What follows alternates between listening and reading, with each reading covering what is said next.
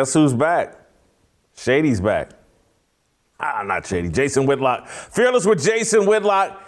Happy Thursday. Happy day before Friday. It's the day before our weekend begins. Time to celebrate and uh, get the weekend started right here on a Thursday. Uh, more good news to report on Uncle Jimmy. Uh, things are going really well. Uh, his transition, he's now up to a B cup. Uh, he had been a solid A cup, but it's going well. The surgery has made him a full B cup at this point. And uh, he says by the time he gets here, he may be a double D. Uh, but anyway, on a more serious note, Uncle Jimmy continues to improve. And uh, the good news just keeps rolling in in our, our daily chats. He thought I called him a little early yesterday because I called him, you know, two, three in the afternoon or whatever. But uh, he, he's he's doing great. He's on the road to recovery. He'll be back on the show. I think I'm going to force him to come on via Skype uh, next week. I think he's a little uh, shy right now because on a, I'm being completely serious. He's lost some weight, and he didn't have a lot of weight to lose. Uh, but when you have the kind of surgery he did, where he wasn't able to eat all that much, and he's having to change up his diet a little bit, he's lost some weight. I told him I got some extra weight for him. He can have some of mine. Uh, but anyway, Uncle Jimmy is uh, recovering, so I've covered that. Let you guys know uh, to keep the thoughts and good prayers and well wishes and positive energy flowing Uncle Jimmy's direction. Uh, but on a better news front, man, do I have a show uh, stacked and ready for us to go today. I'm going to start a fire and then I'm going to start a second fire. And uh, I'm going to invite uh, Rashad McCants. You guys remember Rashad McCants, former University of North Carolina Tar Heel, I think a national champion with North Carolina, uh, drafted number 14th overall in the NBA draft, had a four or five year NBA career. Some injuries, things happen in career. You know, Rashad wasn't scared. He was nobody's punk, and his NBA career didn't go as long as it could have. Uh, but uh, if you guys remember, I think it was on Monday or Tuesday, Rashad said he wanted to join the Fearless Army, and we put him through some basic training, and things went very well. And so we're going to have him back to help me with these two fires that I'm going to start uh, at the beginning of the show. Uh, and then we'll go out to we, a real flamethrower, our Khaleesi.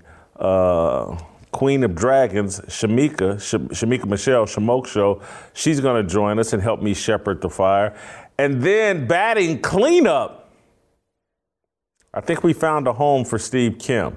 Batting cleanup. He's our biggest power hitter. Uh, he'll come in at the end of the show. He's written a column about uh, Cal McNair, the chairman of the Houston Texans, who apologized for uh, saying the word China virus, I think. Uh, Steve Kim, who's Asian, Korean, uh, not offended by that, but he's written a column about that. And then we'll also talk to uh, Steve Kim about uh, Russell Westbrook's performance last night with the Lakers. Uh, so, an action packed, jam packed show uh, planned for you today. But as you guys know, this show, generally speaking, always starts with a fire. And boy, do I have one today. we'll see how this goes. Uh, there's a Twitter feed uh, at Libs of TikTok. Its bio states showing how, society, how society is deteriorating through videos. Uh, the feed launched approximately one year ago. It has nearly 370,000 followers. Libs of, of TikTok is the predictable reaction to the 2020 summer of George Floyd, the Karen video craze, and the past decade of viral social media videos second guessing police involved shootings of black suspects by white cops. Influencers such as Shaun King and DeRay McKesson built followings and raised money popularizing the belief that white police officers were wildly, randomly, and frequently killing unarmed black men. Corporate media outlets played along with the ruse because it increased ratings, clicks, and relevancy. Young journalists such as Wesley Lowery rode the ruse to a Pulitzer Prize while at the Washington Post and then parlayed that notoriety into a lucrative TV job at CBS Evening News. Colin Kaepernick. He rebranded from an NFL flop to social justice martyr. LeBron James cast himself as the inarticulate Muhammad Ali. Working in conjunction with the Black Lives Matter movement, the Democratic Party raised funds, terrorized major cities, mobilized voters, weaponized poll workers, defunded, and demoralized the police. Uh, but if you know anything about human nature, the laws of nature, for every action, there's an equal and opposite reaction. Social media's racial grievance industry has finally spawned a clever white rebuttal libs of TikTok. Among many other things, the feed showcases instances of bad behavior by black Karens or Kendricks. There's a video of a Rutgers University professor going on a racist five minute rant. The professor is, you know, a garden variety Stacey Abrams. Uh, let, us take a look at uh, Stacey Abrams 3.0. I'll call her 3.0 because she's just as weighty. I don't want to call her 2.0. 3.0 of Stacey Abrams, uh, this Rutgers professor. Let's take a look at some highlights from her racist rant. One, I think that white people viscerally fear. It's not that white people don't know, right, what they have done. They know.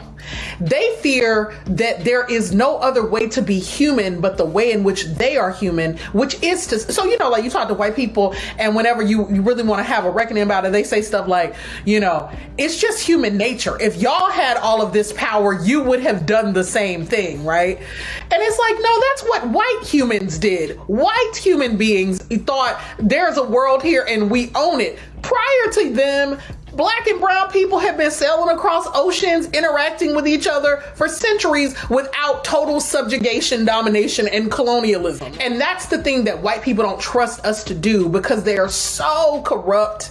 You know, their thinking is so morally and spiritually bankrupt about power that they can't let, you know, they fear viscerally, existentially letting go of power because they cannot imagine that there's another way to be. It is either that you dominate or you are are dominated. If we believe that history starts for us when white people drag us to these shores, then we can never get outside of the notion that this is going to be our existential struggle. Whiteness is going to have an end date because it it is not despite what white people think of themselves, they do not defy the laws of eternity, right? Their projects are not so sophisticated that the natural laws of physics change for them.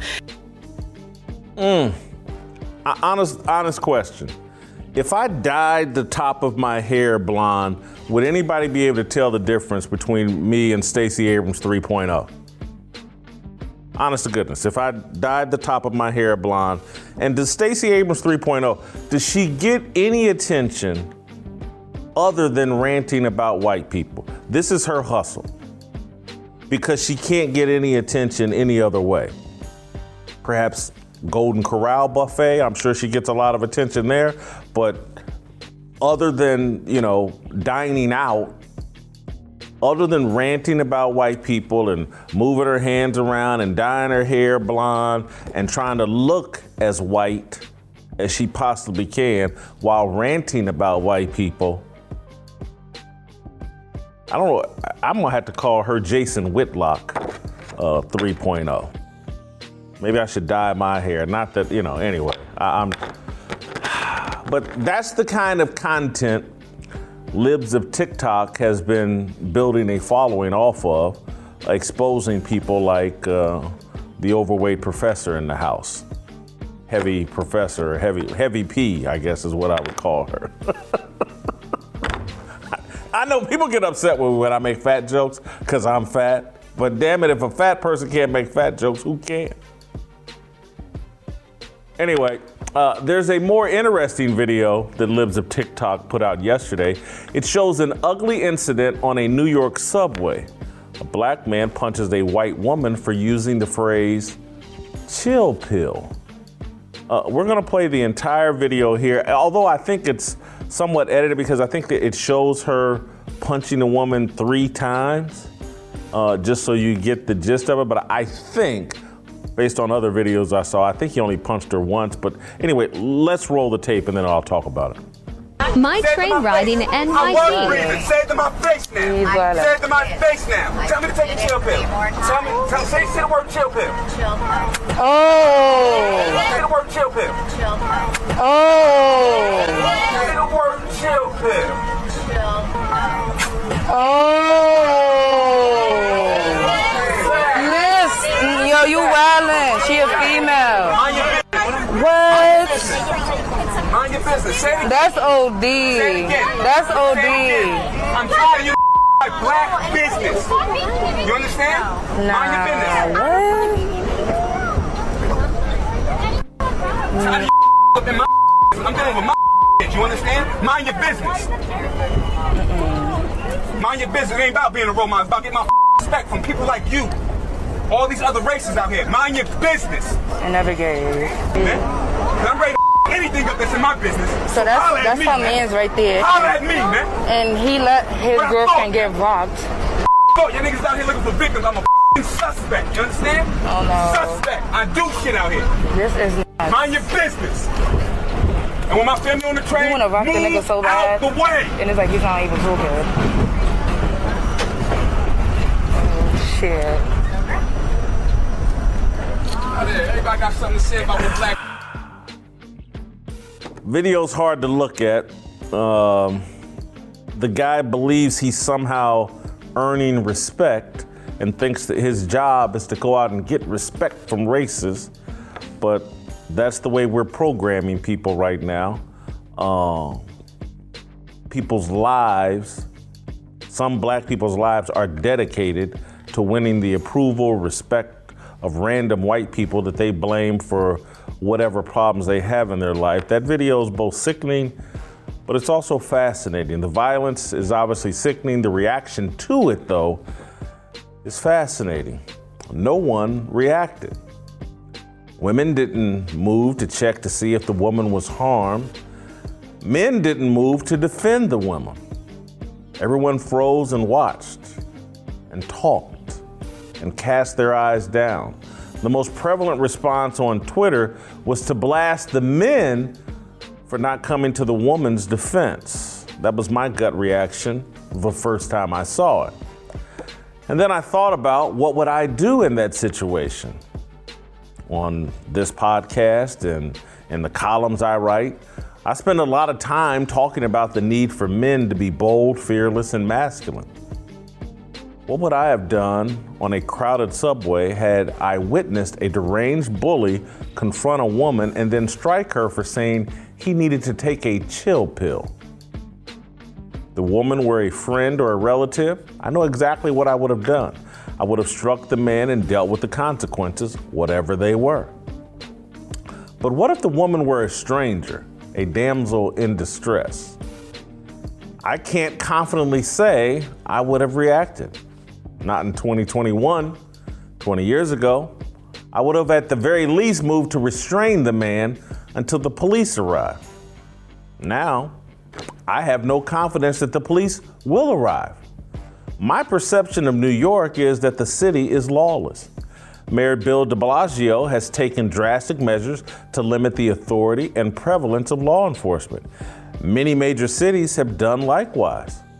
Corporate media and social media champion black criminal suspects. By defending a white woman from the attack of a black suspect, any man, whether white or black, runs the risk of being vilified and harassed. A year ago, white cops shot a black girl as she tried to stab another black girl. The cop was demonized. LeBron James sent a menacing tweet that targeted the police officer. The left has established a culture that works against men defending women. The culture is double edged. The victim of the subway attack has bought into the new culture too. She believed there was no upside or downside in verbally confronting a deranged male nut job. I'm not blaming the victim, she's a victim too. I just happen to believe that 20 years ago, she would have turned away from the male nut job. I feel sorry for the woman. I feel sorry for all of us. We're hostages to a society dominated by illogic, dishonesty, and racial grievance. The system is rigged for men to be weak, women to be foolish, and nonstop racial conflict. We're rigged for self destruction. That's my fire. I watched that video. I thought about that video all night. I, I thought about what I wanted to say here today. Uh, I gave it quite a bit of thought. Uh, I'm still disturbed every time, and I've seen that video probably 10 times now. I'm disturbed every time I look at it. But I'm also disturbed by my reaction when I started thinking, like giving it real thought, like, what would I have done? What risk would I have been willing to take for some stranger? And, and I'm just telling you, in this society that we've created now, had someone confronted the man, that person runs the risk of, hell, maybe even law enforcement blaming him or her for coming to the woman's defense. We've created an upside down world We've created a world that's hostile to men being men and doing things men traditionally do. And we've lied to women and told them that, you know what, go toe to toe with men. We're all equal here physically. There's no difference between men and women. And again, I know that sounds like I'm blaming the victim, but I'm not. But but I'll just say this. In this society in 2021, as much tension as there is in the air, as much stupidity as we have uh, made palatable and acceptable. And, and I'm going to tell you, like, where, for me, and I, and who knows? This woman could have had a bad day and she had had enough, and this guy being loud and disruptive, and she wanted to say something. But, but for me, living in this society, when I saw uh, the cop that shot and killed Ashley Babbitt on national TV defending his decision, basically bragging about it, I was like, we've created a mad world. We've legalized a level of depravity and stupidity that's mind blowing. And, and so you need to act accordingly. There, a guy shot a woman who posed no threat to him or anybody who was climbing through a window and everybody's running around. Oh, it was a good shoot. It was a good kill. And she deserved it. That's when you know, like, you're living in an insane world. Act accordingly. The people you might be confronting might be as insane as the rest of the world. And it sounds like I'm just, I'm chastising the woman. I'm not. I'm chastising a culture that we have created where men are being forced to be weak and women are being forced to be foolish. And so everybody complaining like, man, look at the men in that scenario. They all look weak. Yes, they do. The culture demands that we be weak. And, and it's easy for me to sit behind here from a desk and say, hey, we got to be fearless, we got to be bold. Now, look, if that's my girlfriend, my mama, my sister, my cousin, blah, blah, you have no choice but to jump in there and defend and take action. But a stranger, put yourself in, in potential harm's way where you don't even know if law enforcement's going to back you up You could get yourself in a bunch of trouble, have problems on your job potentially. I, am going to cite a small example, and I, I don't care if people don't like it or don't fully understand it or don't think it's relevant, but two or three years ago, uh, LeVar Ball came on uh, Colin Cowherd's show and got into a little back and forth with Kristine Leahy, woman that worked on Cowherd's show. And uh, I don't blame LeVar for being frustrated. I, I, I really don't. But Kristine Leahy, young woman, worked for Cowherd. Cowherd offered her no defense during this confrontation. She's in the middle of uh, one of these internet shitstorms, social media shitstorms that's being spun racial. I'm gonna go ahead and tell all her business or whatever. But Kristine Leahy was in a long-term relationship with some black dude at that time. And because she was questioning LeVar Ball, uh, Charlemagne the God and the rest of the internet spun it as, oh, she's racist and she's trying to do something uh, negative to LeVar Ball. And, and to me, uh, LeVar Ball started telling her to stay in his lane and blah, blah, blah. And, and Cowherd should have stepped in there, shut it down, shut Kristine down, shut LeVar down, and ended it. But it spun out of control. There was no defense of Kristine. Next thing you know, here's some young girl uh, getting shit on all across the media and being framed as racist. And so I stepped in and criticized LeVar Ball, took all the heat off of Kristine or tried to take the heat off and put it on me. It's the, in my view, the manly thing to do. Of course, I then got dumped on. I was caping up for some white girl and blah blah.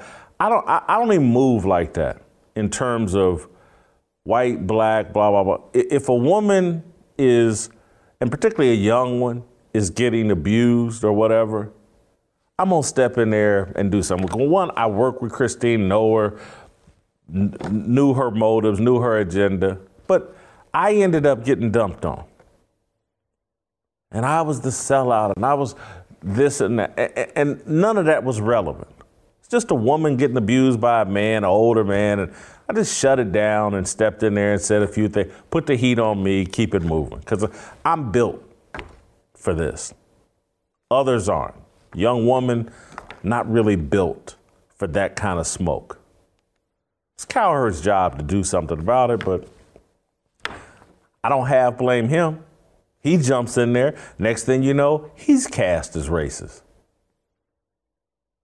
Not everybody's built for the level of smoke that this society puts out today. But I'm saying that was three years ago. I don't know what I would do now. Probably the same thing, because again, I know Kristine she's a friend of mine or was a friend of mine at that time. I'm going to jump in there and offer some defense. But again, in this society we've built, in this culture we've built, it's high risk to do things that men used to normally do.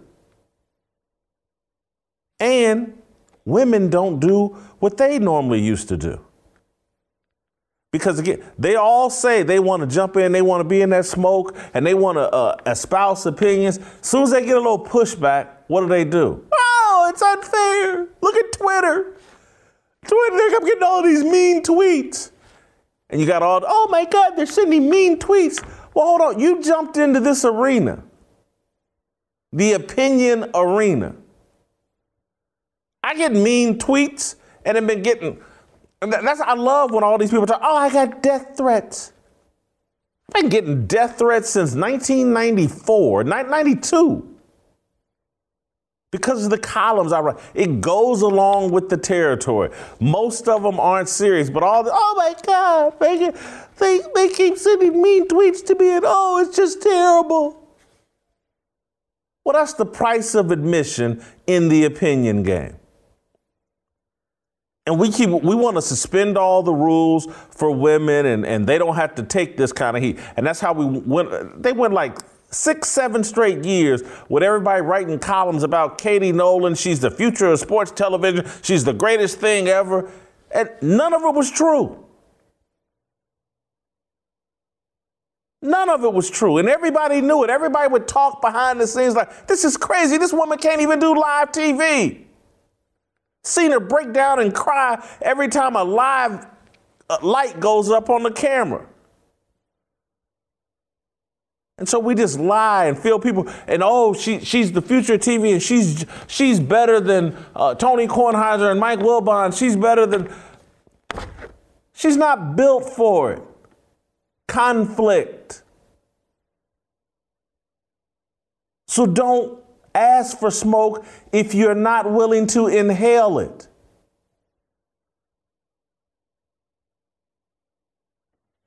I want to roll out to Las Vegas uh, and bring in, and trust me, I got a second fire I'm going to start with Rashad McCants, but we're going to start here. I just want another man's opinion, and eventually we'll get Shamika's opinion, we'll get a woman's opinion. Uh, Rashad, I'm sure, well, I know we sent you the video, you, you heard me talk about. What would you have done in that situation? Woman gets struck, you're standing there, you don't know her uh, what what would you have done? What what should a responsible man have done in that situation? Definitely struck him immediately.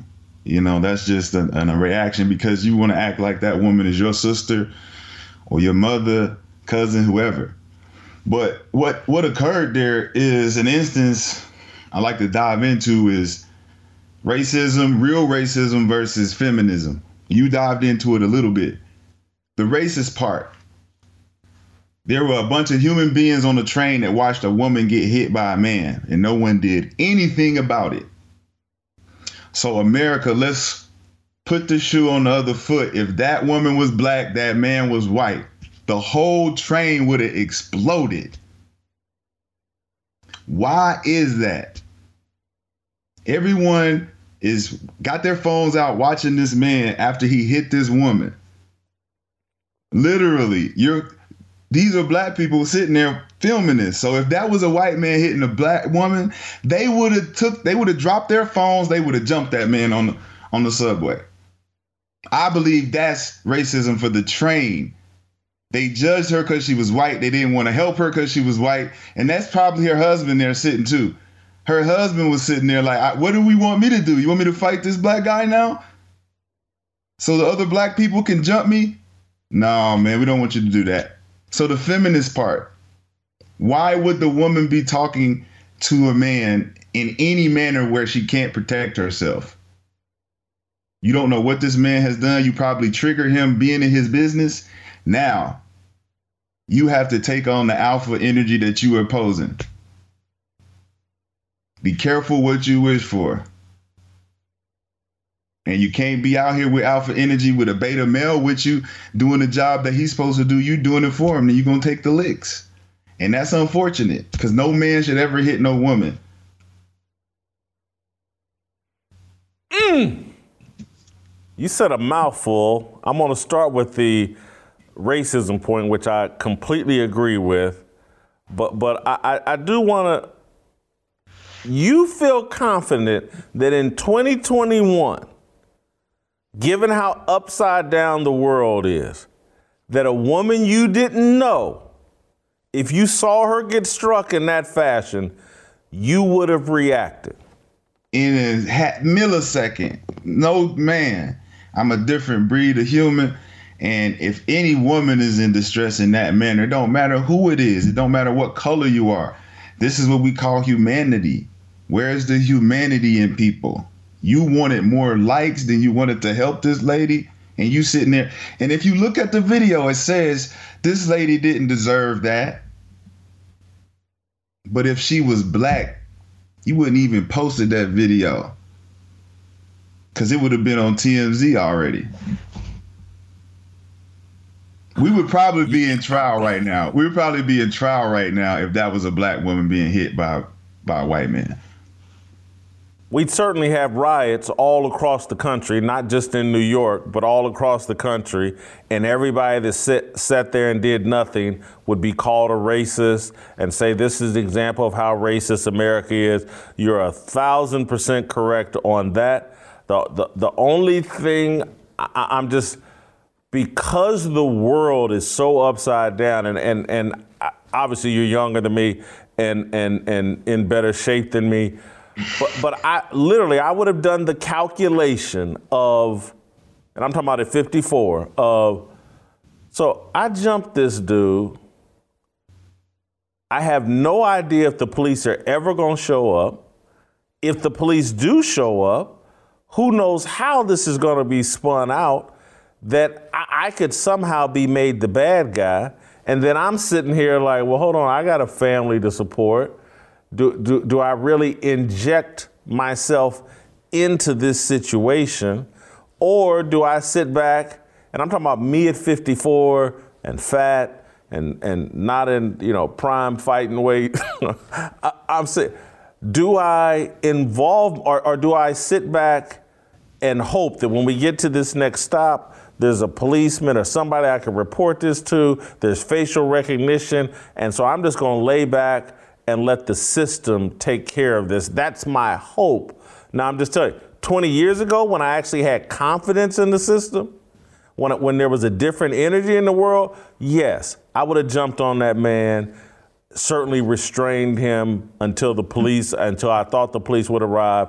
But, but in this new world we've created, I just don't know how this thing is going to spin out. I, I, I think you make an awesome point, though, about feminism a, as well. I mean, you, you, Rashad, this is some Damn, I, I needed you for the, uh, the whole fire starter because you took the blaze to a whole different level in, in terms of racism and feminism out of control created this whole mess. Man, and um, let's unpack the kids that were there. There were kids there. So you're looking at a man that you have to still on him and let him know this is not okay because his kids need to know this is not okay. So if he gets a pass on a train, a public train, hitting a woman in front of his kids, that means that he has not he has done this before. In front of his kids, his kids didn't even respond. So he not gonna get no repercussion, no consequence of hitting a woman in public in front of his kids. Now, the trauma from that is the little girls that's coming up is like who's gonna protect them from getting hit when they daddy not there? So we have a responsibility as men to be fathers not only to our kids but to all kids. That's our responsibility. I don't know if i can uh, top what you've said.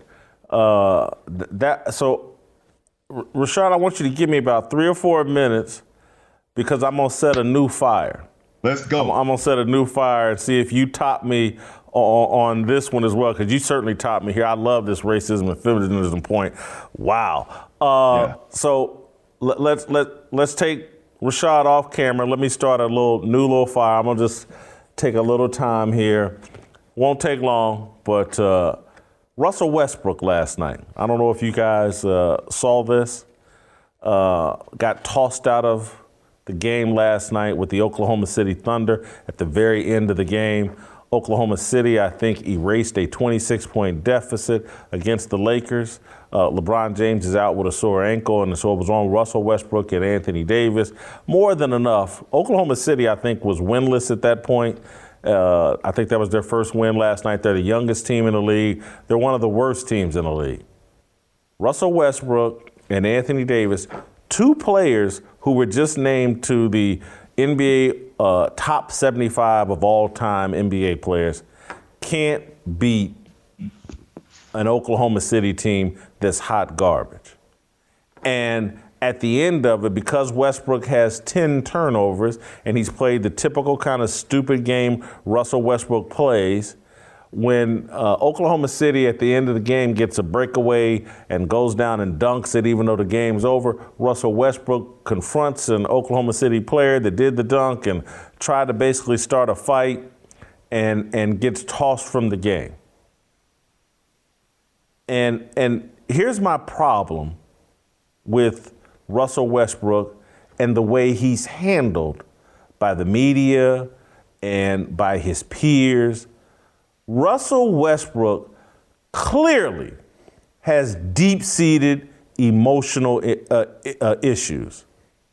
This guy is 12, 13 years into an NBA career. He's a grown man. And he has yet to figure out how to control his emotions. And people want to say, oh, he's such a fiery competitor. No, he's not. Because you know what a competitors do, particularly when they can't win and he can't win?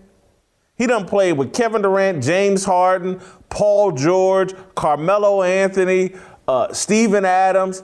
He done played with a gang of really good players and can't win it all. You know what competitors do? They erase their weaknesses. They work on their weaknesses. Russell Westbrook came into the league out of control. 12, 13 years later, he's still out of control, can't control his emotions, a bully and an asshole to fans and anybody else that, that gets him off his game or gets into his head. Utah Jazz fans, he done accused them of racist, racism when, when they wasn't doing nothing but heckling like they heckle everybody else. Russell Westbrook has major emotional issues. And you know what all the, the, the, the liberals on the left and all the those woke sports fans say, oh, just leave him alone. Russell, you know, he's just such an ultra competitor. And so basically, what they're saying is, Russell, just continue to self destruct and dribble. That's what self destruct and dribble. We get all upset. Laura Ingraham told LeBron James to shut up and dribble. She basically told him, shut up and dribble. And we got all upset. Oh, look how racist that is. Look at what we've been telling Russell Westbrook for the last 12, 13 years self destruct and dribble. You're just a great competitor.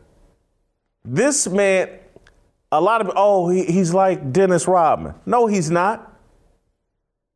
And, and, and, trust me, Dennis Rodman's been self destructive, but don't compare Russell Westbrook to Dennis Rodman. Dennis Rodman won wherever he played Detroit, Chicago, anywhere he landed. Dennis Rodman made an impact on the wins, losses, and helped teams win titles. Russell Westbrook, not him. Everywhere he goes, losing follows, underachievement follows.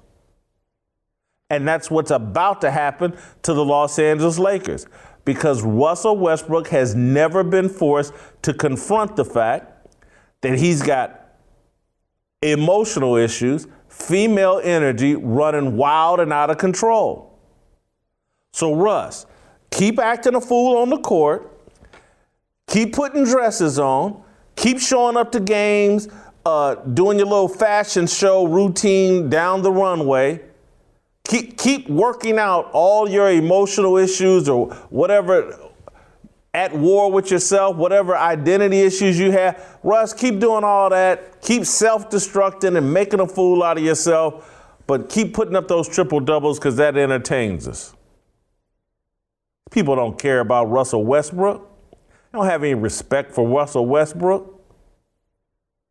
All the people running around caping up for him and uh, defending. Russell Westbrook has no business in the NBA top 75. He is not one of the top 75 players. Trust you, you ask anybody this. If they were ask any NBA GM, Klay Thompson didn't make the top 75. Ask anyone with a brain if they were starting a team, who would they rather have, Klay Thompson or Russell Westbrook? It ain't even close. Klay Thompson, not in the top 75. And when he got three NBA titles, one of the greatest shooters of all time, one of the best two way players of all time. There's not a basketball person alive that wouldn't take Klay Thompson over Russell Westbrook not a top 75 player. We need to quit bending over backwards for Russell Westbrook because he's figured out how to game the system with triple doubles.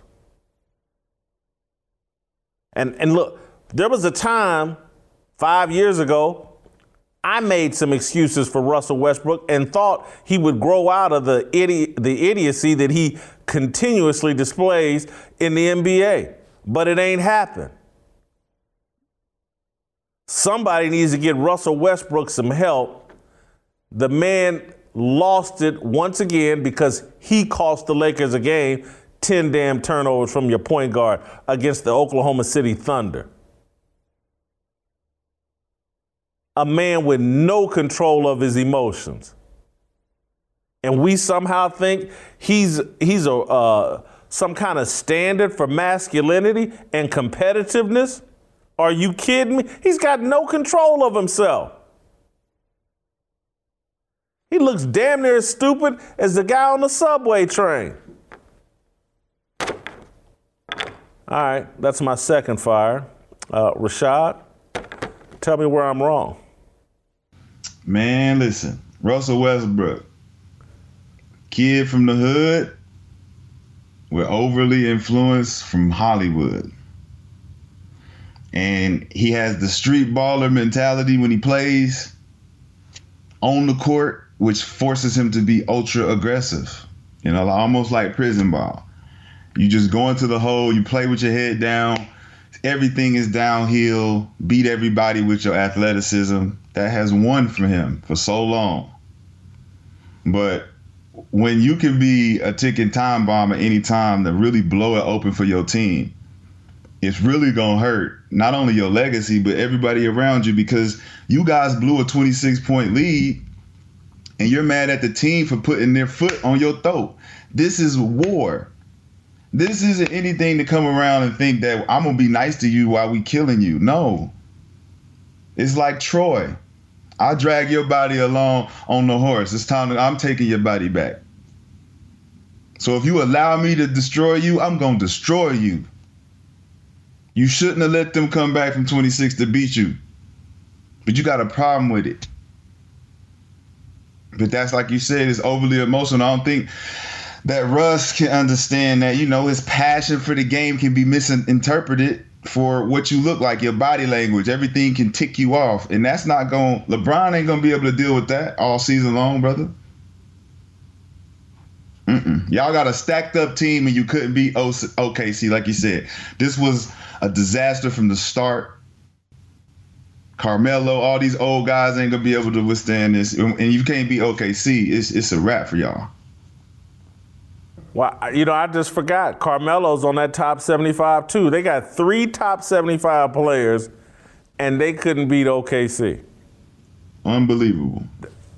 it's.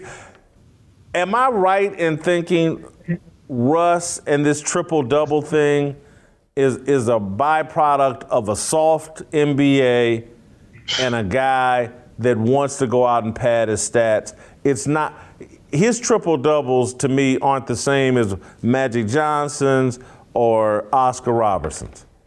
Or Larry Bird's. You know, um, when you're getting all those points and stats on the team that should be balancing the stat book to win games, that lets you know the team is scared of Russ for stealing rebounds, stealing assists, having the ball too much. You got one player that got the ball all the time, and he's getting all the rebounds, all the points, and all the assists.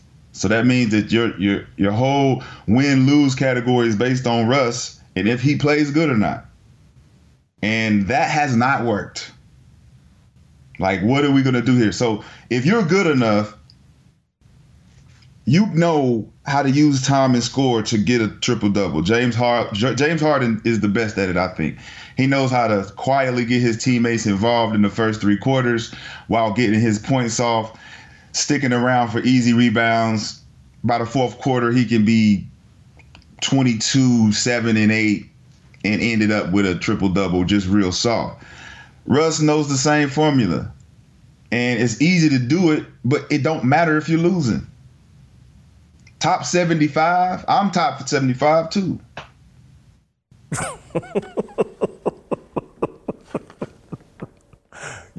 So you agree with me that Westbrook does not belong in that top 75? Oh man, definitely not over no Klay Thompson. Klay, I feel for you, brother. I really do, man, because your injuries have really made people forget how incredible you are, bro. And I got to give you your flowers. Uh, I'll give Reggie his flowers too, but Reggie, you know, he felt like he didn't deserve to be on there. I would replace Klay with Reggie because of the shooting aspect, the dynamic of those two if we're gonna keep Ray in there. But to give Russ the nod over a Klay Thompson, a champion, Mind boggling. Hold for a second, Rashad. I, I think you just said something that irritated me. Uh, when you said Reggie, are you talking about Reggie Miller? Yeah, yeah. Reggie's in the top 75. Yeah, I, I like are, Reggie. I Are, like- are you? I like Reggie. I, I'm I a know Pacer fan, Rashad. Reggie Miller's jersey hangs in my in my apartment. Uh, I know. I'm I I'm know. from Indianapolis. He carried the Pacers all the way to the NBA Finals, and you just pretended like. And uh, look, I don't want to disrespect Ray Allen, expect- but He didn't even expect Uh, it. He didn't even expect. He didn't even expect to be on there. he said that. He said that. He. That's Oh. why I said it. He said I didn't even expect to be on there. I'm like, well, okay, Reggie, we'll move over. Well, as a pace, look, I think Reggie Miller better than Ray Allen. Ray Allen just had the pleasure of playing with LeBron at the end of his career and playing with Paul Pierce and Kevin Garnett when they were, you know. And again, Ray Allen's a good, a very good player, but Reggie Miller was out there not by himself, but he was definitely the man on his teams and had to take all the big shots. And I just don't, you know. Anyway, I, I, I'm gonna let you get that one off uh, just because you were so good on the other stuff. Uh, uh, Rashad, uh, I think we may start putting some stripes on your shoulders, not just a soldier, but uh, maybe a sergeant in this fearless army. Great stuff again uh, today. No doubt, brother. Let's go. Awesome. All right. Uh, all right. Well, well, let's let's take a, a, a quick little break, and Shamika is going to join us next. Go to YouTube.com/slash Jason Whitlock. Could you hit the notifications button? Could you leave me some comments? Could we get 2,000 likes on today's show? Uh, I'll be in the live chat and and fire off some comments there. Uh, this is this show is already blazing hot. I think it's only going to get hotter when we bring Shamika Michelle on. Our religion, our regrets, and our decisions. We all wanna go to heaven with freedom. It's my obligation, no hate, discrimination, raising up your hands for freedom.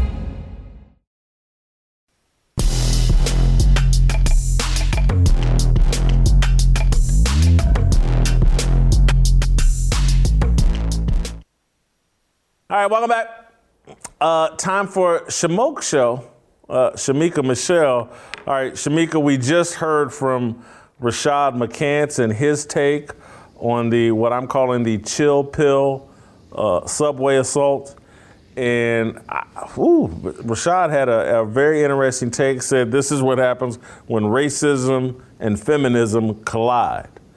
And and I thought it was a pretty good explanation. Hell, I wish that you know I had thought of it. But anyway, I want I, I, I you've seen the video. You you've heard me talking about it. What do you think should have happened on that subway? Were the bystanders were they all in the wrong? Obviously, I think uh, the the assaulter, the the perpetrator, was wrong, and I tend to think that the woman. I'm, I'm, I don't want to blame the victim here, but I do think there was a different way to handle it. If there's some deranged nut, just turn your back and walk away. Uh, but anyway, I, your thought. Well, first of all, excuse me. First of all, let me say that I believe that that man is, you know, nuttier than Monica Lewinsky's blue dress. So I do think that he already had issues before even getting on Hold the for a subway. second. Hold for a second. Hold. I was not ready. I was not ready for that. Uh, let me compose myself. And so he's nuttier than Monica Lewinsky's blue dress. Now continue. So I think he had issues, you know, maybe he was having a bad day before he even got on the subway. And for people standing around and not doing anything, I think that's a result of us being desensitized. We see so much violence every day, whether it's in person or on social media, that we just don't really react to that. And I think part of that is because we have, uh, we're starting to really deny as human beings our human nature. First, as just human beings, and then secondly, as men and women. Everything that we're told, everything that we can feel innately, we're told is wrong. You know, it, we depend on books, we depend on someone else, and you hear so many people say that, you know, I was going to do this because something told me, or I should have done this because something told me. We don't listen to that voice within, and we second guess ourselves so much that, again, we're just getting away from being human beings and the intelligence that we have on the inside, and then also just second guessing ourselves as men and women. You know, you all talked about what a man should do if he saw that, and I'll let you correct him as a man. Again, my first reaction was he should have been, you know, beat down. And I went on about my business, but then something told me, look at it again. And again, I don't think he re- reacted the right way. I don't think he handled it the right way. I believe it was wrong what he did. But I started to take a second look at that as a as a woman. And it's it to me it brought up a conversation that we rarely have. And as Rashad was talking about when it comes to feminism why is it that we want to stand toe to toe as me to, you know to a man and feel like we can say whatever we want to to a man and be just as aggressive as men? You know i do think like you said when you started the fire 20 years ago I don't think this woman would have responded the way that she did. But I watched her say, I said it three times. And then he said, say chill pill again. And she said, chill pill. And her entire posture was as if she could stand up and, and win a fight with this man when she knows she could not. And so I want to know at what point as as women do we start to realize that we are not men we are not the same as men? Most of the time we are physically not as strong as men. You know uh, when do we realize that we, we're not the same?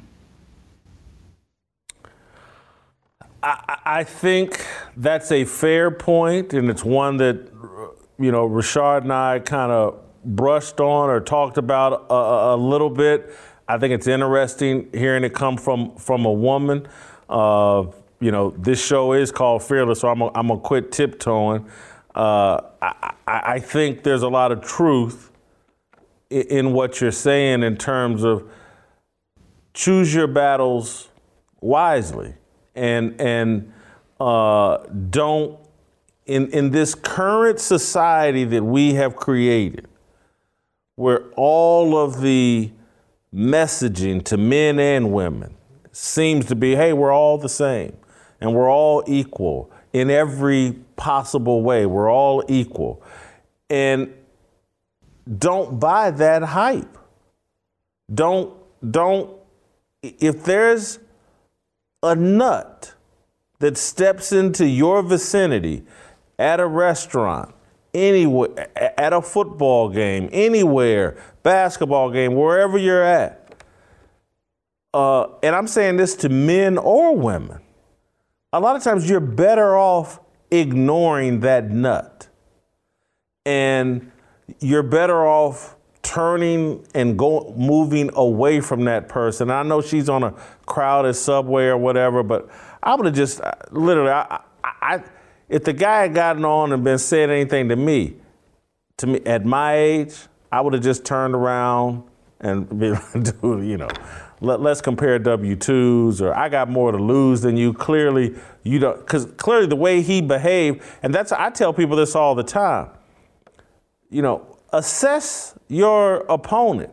If they don't have as much to lose as you, you have no business fighting them. You have no business engaging with them verbally, physically, whatever. And and that that's where I lose a lot of people. A lot of people think I'm aloof and arrogant or, or, or whatever, but mostly I'm just like, nah, I got a lot to lose, and so I'm not going to engage in your stupidity. And and and when you're confronted by a desperate person, a deranged person, or whatever, and it's it's too bad this is the society we live in, and particularly in New York, where they've defunded the police and demoralized the police, and so there is less oversight, and and so that that was part of the other point I, I wanted to make. It was like man, that guy handled that like he was on a prison yard. And and it made me feel sorry for the people in New York because everybody on that subway acted like they were on a prison yard because when things happen on a prison yard, people turn their back. They don't want to see it. They don't want to be questioned about it. If they are questioned about it, I would I didn't see anything, and it's because they authentically didn't see anything. And and so I, I thought that scene uh, exemplified what we've done to America. That people just don't want to get involved. People don't want to help out their fellow man. Uh, they want to record some content and get social media likes and follows out of it. They want to exploit your conflict for their benefit, but no one really wants to get involved. Right. I just had to tell my daughter last week she went to the fair and a group of you know, young adults, teenagers or something walked and got in front of her and her friends.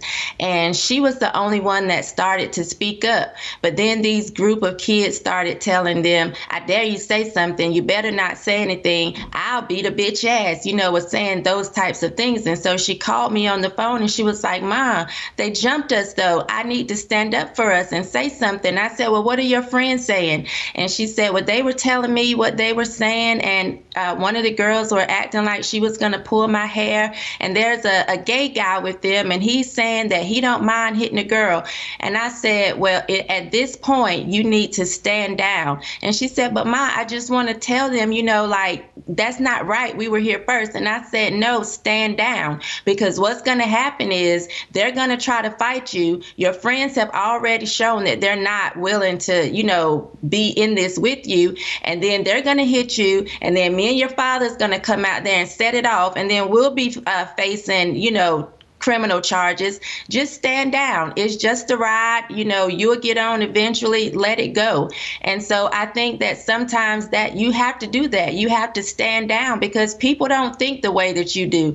And she was thinking, I just want to let them know this is wrong. She wasn't thinking, I want to fight because I tell, you know, my kids all the time, only women that want to fight are ugly women. If you think you're ugly, then you don't mind, you know, getting into a fight because you don't care if your face is going to get scratched up or cut up. But when you realize that you have something to lose, that's not your first, you know, method of, of defense. So I had to tell her, stand down because there are some people that's all they want to do is fight. And this man on the subway, he he didn't care. You know, he didn't care what the consequences were because if he's found, of course, he's probably going to face some type of criminal charges.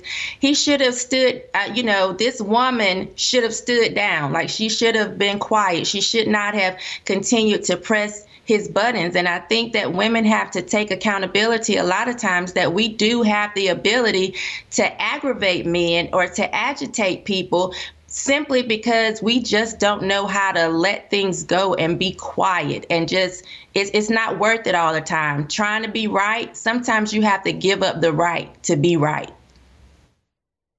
mm. all right good stuff shamika you know what uh, i think it was was it earlier this week yeah i think it was earlier this week i forgot to ask you a question and if you're not prepared for it right now go ahead and pass but i did want to ask your thoughts on house husbands. And it, we had that discussion, I believe, on Monday or Tuesday, and I, I didn't ask you about it. Uh, and and we were talking about the role of men, and and me saying like, man, I think I, I've seen like men transition, or they're very comfortable being house husbands, and I wanted to get your quick thoughts on that.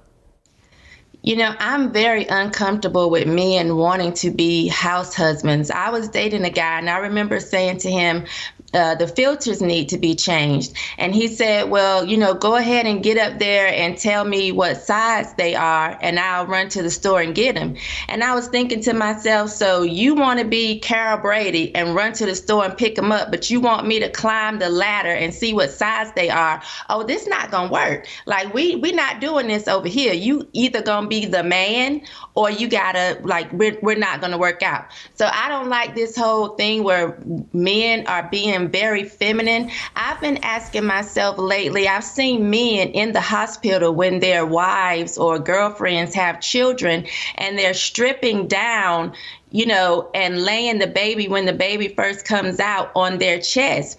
And I know that there are benefits to skin to skin contact, but initially, when they were telling women the benefits of this, it was to promote healthy breastfeeding.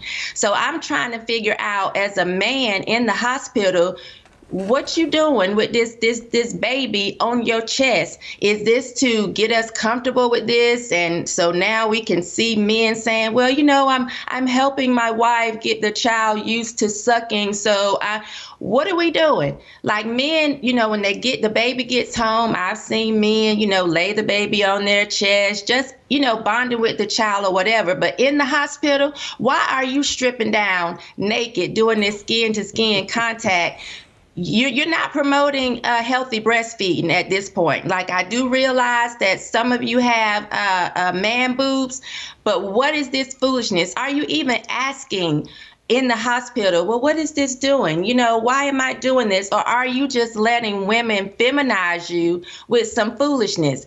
leave your clothes on sir and go get your wife something to eat because most of the time she she can't eat in labor i don't need you laying there with this child on your chest uh, you know, when you could be out getting me a burger, something that I have been wanting since the labor began. You've taken me. I'm gonna ask you a follow up question. I'm gonna tell you a little story. I think I shared on air, or, or maybe I didn't, but uh, I think last week or two weeks ago, uh, a bat flew into my apartment. I don't know if I shared this or not on the show. Oh, I did talk about this on the show. A bat flew into my apartment, and I, I'm just. A, I don't like rodents, mice, rabbits, uh, spiders, certainly bats. So I, am I'm, I'm laying on the couch watching football. Yeah, this is on Saturday night. I'm watching college football. Bat, I, I got my screen door open. I'm at the top of my building. I'm thinking, what could happen to me? Bat flies in. I run into the master bedroom because I'm just in boxer shorts watching the game. I run into the master bedroom and put on a bunch of clothes or whatever, crack open the door, the bats flying around. Ran through my apartment, went out the door, went down to the concierge, paid the concierge $100 to come back up to my apartment and get that bat out of my apartment. Uh, scale of one to 10, how weak do I look there? It, that was a little weak, Jason. Just just a little bit. The running and hiding that that's a little bit weak. But I I do understand you going to get the the concierge to get it out. At least you didn't turn to a woman and say, "What we gonna do?" You know. But had it been a female a concierge. I would have paid her two hundred dollars to go get the bat. yeah, you would have been on your own if I was the female. I'm not doing that. All right. Well, thank you so much. And uh, nuttier than Monica Lewinsky's dress will forever be a quote that will go down in fearless history. All right. Stay tuned. Don't go anywhere. Go to YouTube.com/slash Jason Whitlock. Hit that subscribe button. Hit the notifications. Hit the likes. Get the likes up. I want 2,000 likes. Uh, looking for the right sign, looking Asian like time, from another mother, Steve Kim.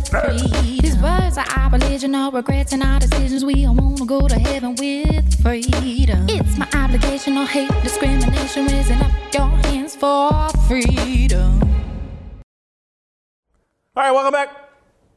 Uh, time to roll out to Los Angeles and uh, engage with the most clever person on the show Steve Kim. Uh, Steve, uh, will start uh, with some Russell Westbrook news. And the Los Angeles Lakers lost another game. They lost to the previously winless mm-hmm. Uh, Oklahoma City Thunder.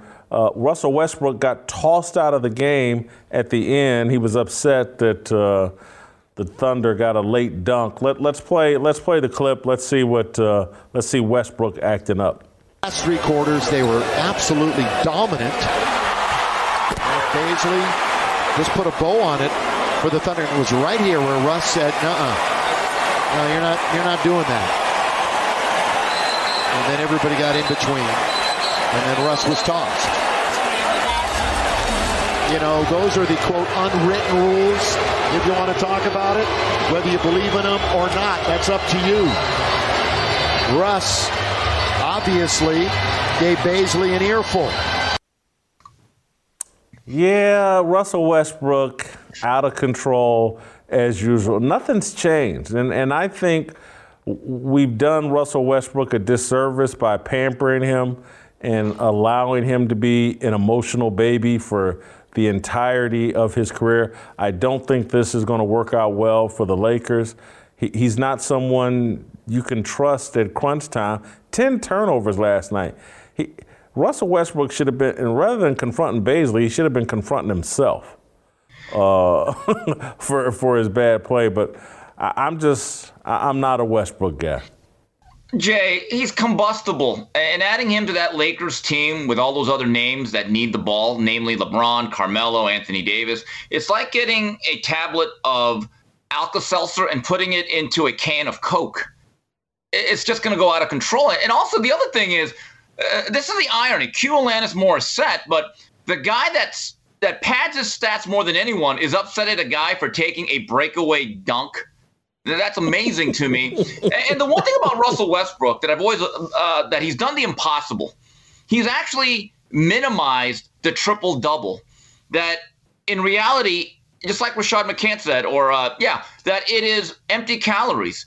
That it doesn't necessarily translate to winning basketball. I'm going to start watching a couple more Laker games. Uh, I am a lifelong Laker fan, or at least I used to be. I'm a little bit concerned. The bigger issue with that particular team is I read that they've given up 115 points in every single game. Jason, even in this era of the three point game, that is way too many points. And I, am afraid they don't have enough young, fresh legs. And it, it's reminiscent a little bit of that disastrous 2011 ish team that had Kobe, Dwight Howard, and Steve Nash that simply didn't mesh. But the one thing about Westbrook, uh, I've always felt less was more in terms of his play, that there were times he had to simply to de- defer, let Kevin Durant handle the ball. He doesn't always need it, but that's what Russell Westbrook is. He's a guy that literally needs to run that offense at fifth gear 90% of the time where t- at certain moments of the game he's better off letting another franchise player just take over the reins for five six minutes and he just lays back on the weak side. And also, for him to say that I'm trying to set the rules here on how to play basketball to this youngin that did a breakaway dunk, Jay, I wonder, and I don't know if he's that calculating, if that was a ploy to take attention away from his 10 turnovers and himself trying to be now Sheriff Westbrook, the guardian of the unwritten rules of the NBA. it's funny you compare it to Steve Nash, Dwight Howard, and Kobe. When I look at the Lakers, I compare it to Karl Malone and Gary Payton mm. trying to hop on at the end of the Shaq Kobe era. And that's what Carmelo and Russell Westbrook are trying to draft off of well, Anthony Jason, Davis and LeBron James. Jason, there's a difference though. That team in 2004 if Malone doesn't get hurt before the NBA Finals, they probably are at least a lot more competitive against the Pistons in the NBA Finals, right? They lost in five games, they got completely skunked out. The 2011 team was a disaster. I remember watching that first game. They played the Dallas Mavericks, who had just won the title, and I don't even think Nowitzki played.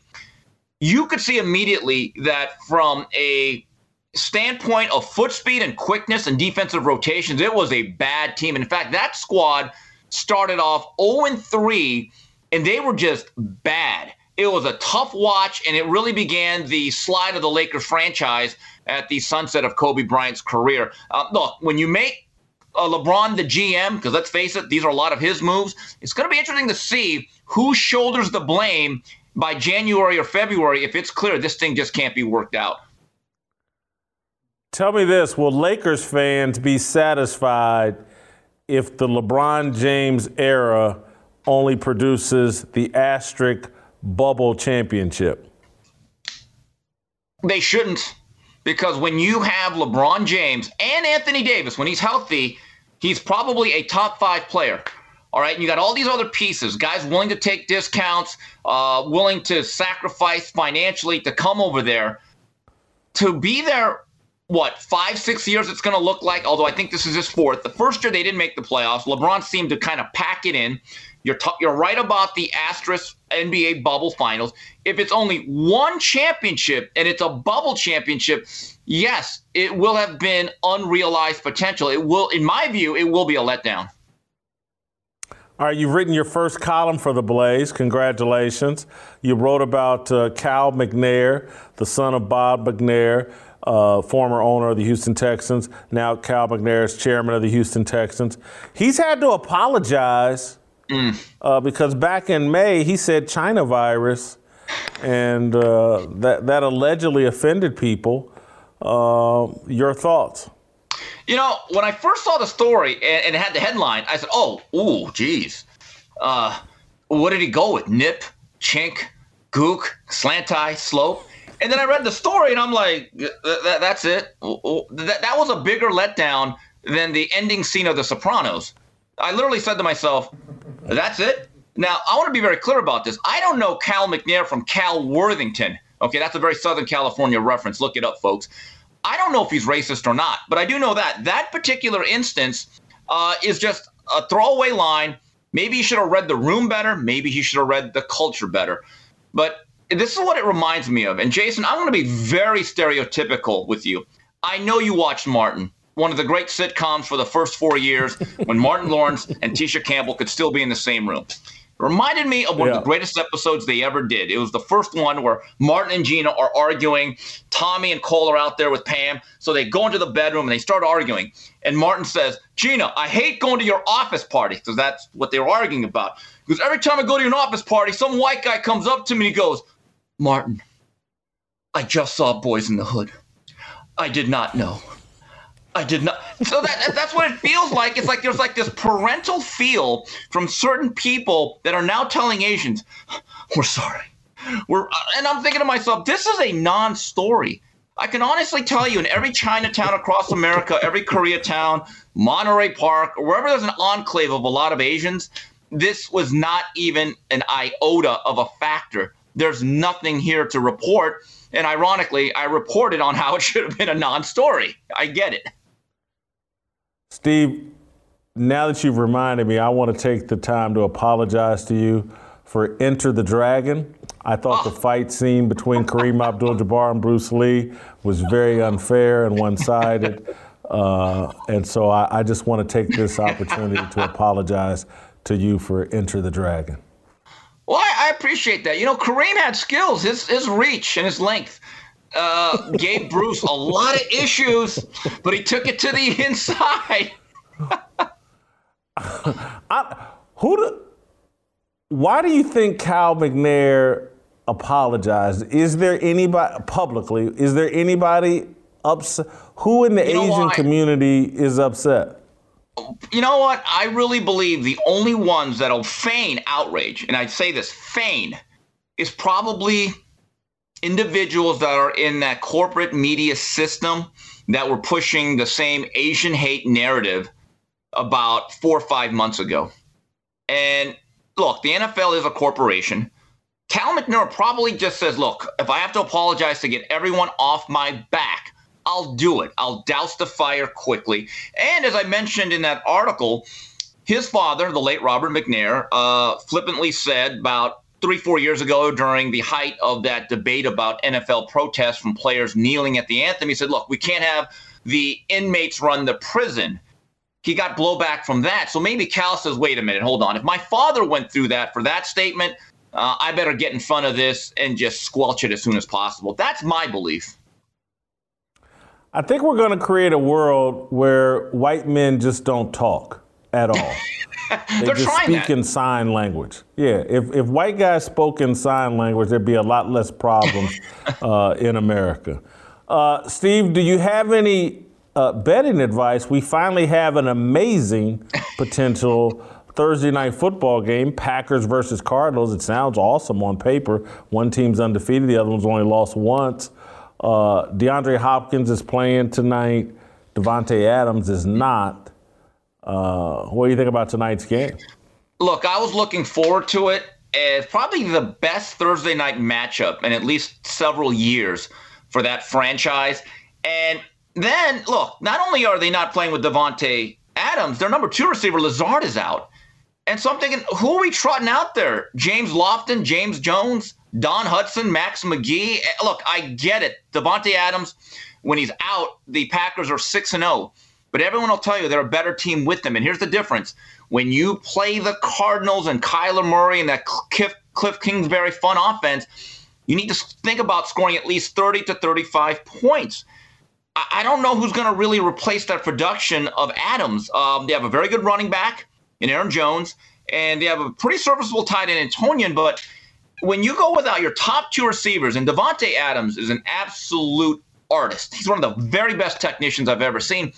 This is like going into a great fight with Ray Leonard and Tommy Hearns, and one guy has two broken hands. Uh, I believe this game is in Arizona. I, I, think Arizona simply has too many weapons. They're too deep, and uh, they'll win this game. But I wouldn't count out the Packers. Again, all of this stuff is very temporary with the COVID. Uh, I don't know if you caught this. We'll end on this note, but Shamika earlier in the show came up with an original line. I don't know if you saw the subway assault, the chill pill subway assault. And Shamika said that the assaulter, the perpetrator, nuttier than Monica Lewinsky's blue dress. I had not heard that. That's an original line. You know, I'm glad someone else is bringing back references from the 90s, and it's not just me. But the, I, I, I knew when I was listening to her, I was not going to top that. There are no pretty girls that fight. It's always the ugly ones because they have nothing to lose. I, I, said, "Wow, that that is." You know, I was, thinking, I was thinking about that, and you guys have talked about it a lot. You know what that New York subway needs, and it's a favorite show of yours. They need the Equalizer. That, that's what they need. They need a Queen Latifah person to bring a little U N I T Y to the subway. I mean that that show is that that show is so. Oh, you just made a U U N I T Y. The only song I can remember. But I mean, the thing is, that, look, I'm just gonna. I I'll be honest with you, Jay. I'm not built like Rashad McCants. Neither are you. I'm not as big. Uh, in that situation, yeah. we're not in Giuliani's New York honestly, I don't I don't like people filming that type of stuff. But to say that you got to step in like you're one of the guardian angels, right, of Curtis Sliwa, who I think is running for office, uh, based on what is happening today, Jay, you make a very valid point. You don't know if you're actually going to get the proper law enforcement backup. That's the reality of that whole thing. And end up perhaps charged with something. But I do agree if Queen Latifah took her 50 year old she could clean up that subway mess. Uh, the equalizer is exactly what they need there. Where's your super? where's your overweight rap star, 50 year old rap star to come save that woman? Or she probably would have helped beat up the woman, knowing how woke these shows are today. All right, we're, we're done. Uh, we're about to hear some tomorrow, and that means we'll see you tomorrow. Thank you. That's it, and that's all.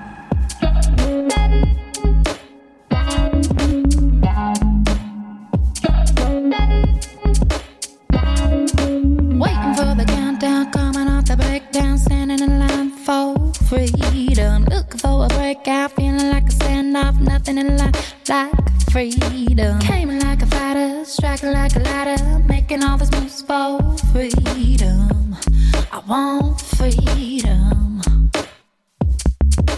No negotiation, my sister, no relation. We all just wanna have freedom. Sitting on a corner, never been alone. I'm breaking my back for freedom. Blessed, we are living, get back. We are receiving, all deceiving. We all wanna be free. We want freedom.